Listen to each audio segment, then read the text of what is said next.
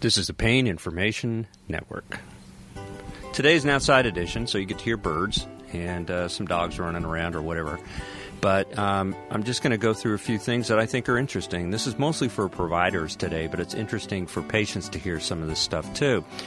I'm going to go through some uh, literature that I think is uh, really interesting, and it helps us make decisions. It's how we go forward with our clinical decision making and hopefully develop the best clinical outcome.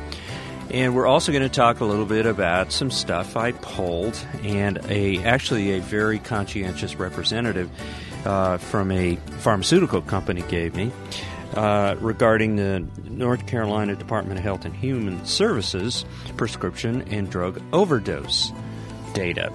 And why that's important is that, well, yes, you have to look at this thing nationally as this opioid epidemic, but you also have to look at it regionally. And this is where I practice. So I I'm really appreciative that I get to see this breakdown of uh, the risk that's around me and the risk for the community because uh, we have to respond to that. Because as you know, I treat pain and I also treat addiction. So what I want to do today is go ahead and get started and, and go through our first article and it's a good one. The first article, and this is by Dr. Manchikanti et al.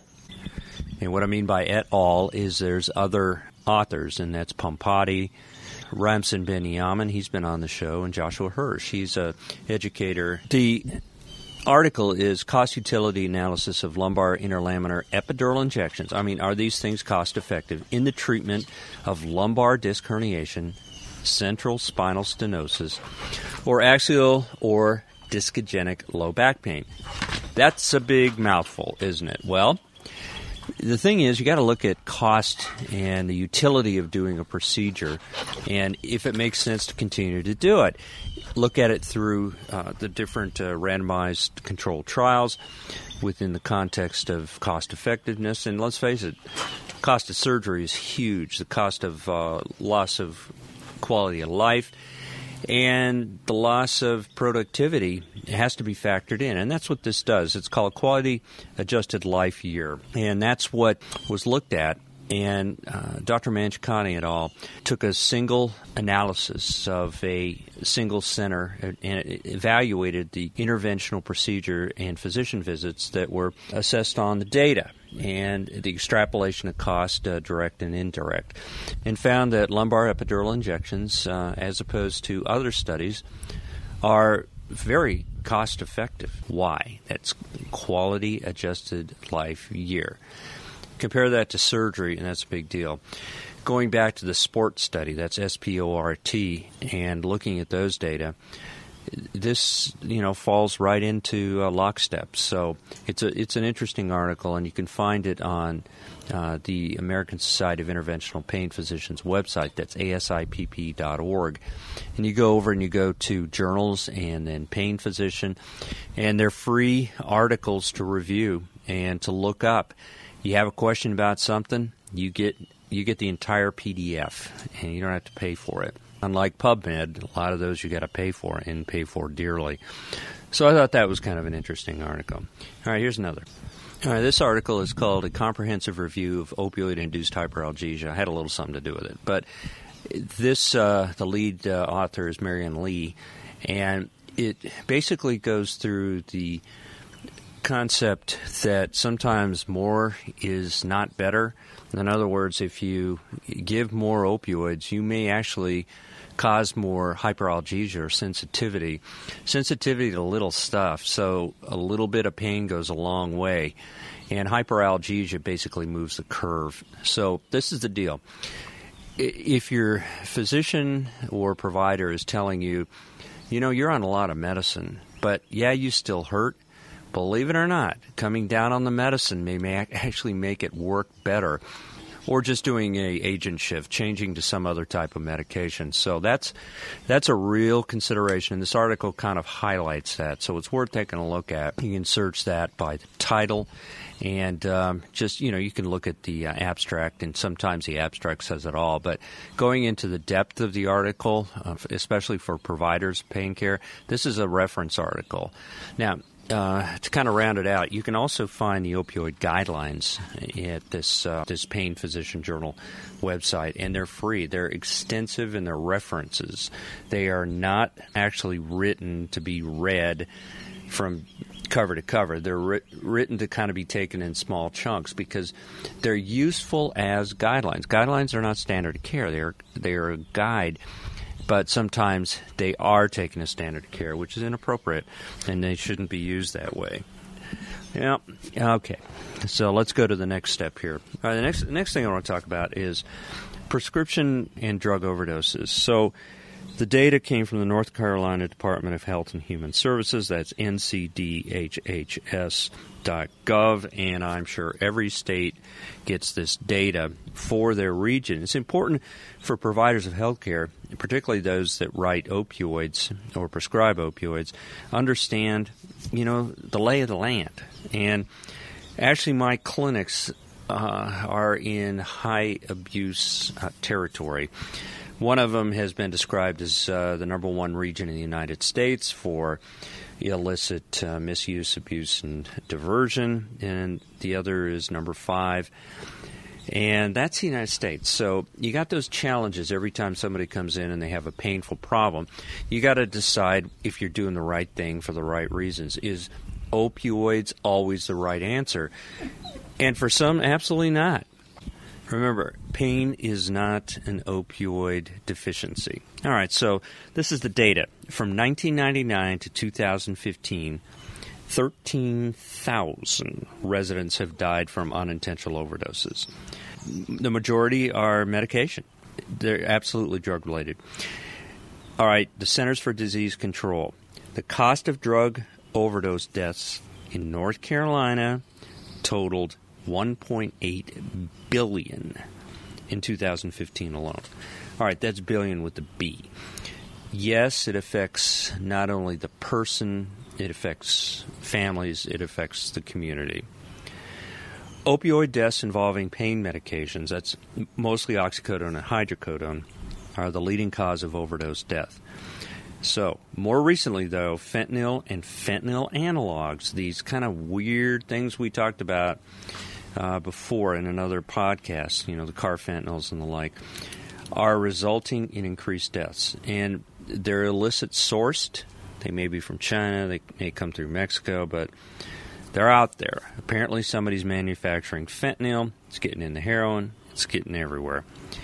Non fatal overdoses and administration of naloxone. You know, that's the reversal agent that works very effectively on opioid overdoses, and this is by emergency medical services, are increasing. So I'll take you back, and I've talked about this before. In a previous life, I was a paramedic in the city and county of Denver, Colorado, and I was kind of around at the um, sunrise of naloxone, and I can tell you, we gave that drug a lot, and that was the early heroin. This is the later heroin that is many times more potent. They come up swinging. This stuff works. So, if you or a loved one are taking a opioid, you should have one of these uh, rescue kits. That's been rec- recommended by SAMHSA. Health and societal risk of drug use, including HIV, that's what most people call AIDS, hepatitis C, dependence and addiction, crime, violence, hold a job. That's called employment instability and family disruption are the underpinnings of addiction. So, you know, commonly prescribed medications like oxycodone and hydrocodone can be destructive. It's my feeling that by the second or third oxycodone prescription, you're dependent.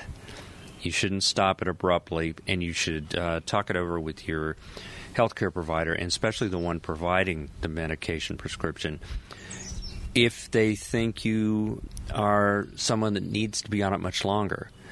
That you know, I did a podcast, uh, Oxycodone, I Love You, I Hate You. It's a great drug, and it works well in the proper context and proper hands.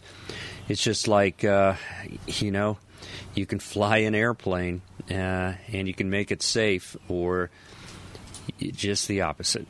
you know, fly into a thunderstorm. You really have to be careful with these drugs and know what you're doing.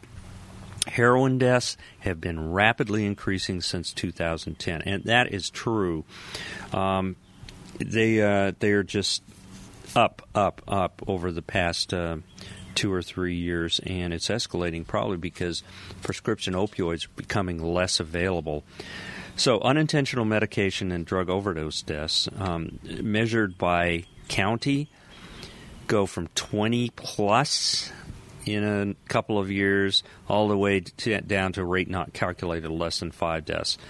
The re- less than five deaths in counties in North Carolina, that's a it's only five counties.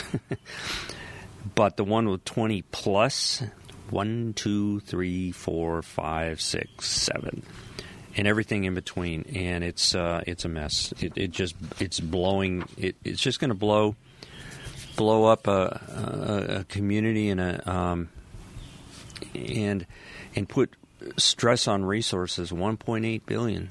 Uh, that that could be applied to schools. That could be applied to hospitals and disease prevention.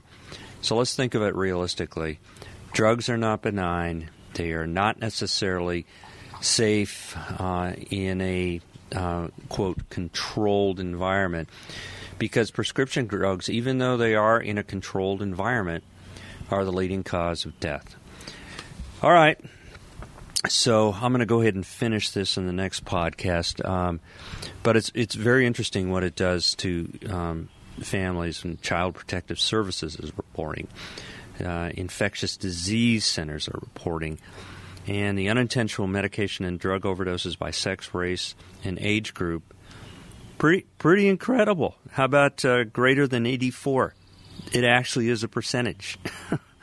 65 to 84 is 3.5%. Well, anyway, that's, pretty huge. So um, let's uh, swing around, catch back. I uh, was at University of Florida Central Campus, the brand new medical school. It's just beautiful over the past weekend.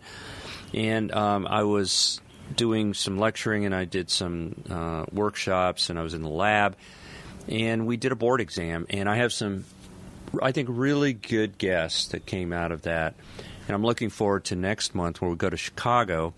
And it's a week long board review and opioid um, training course as well as practice management course, and we're going to have some uh, great guests on there too.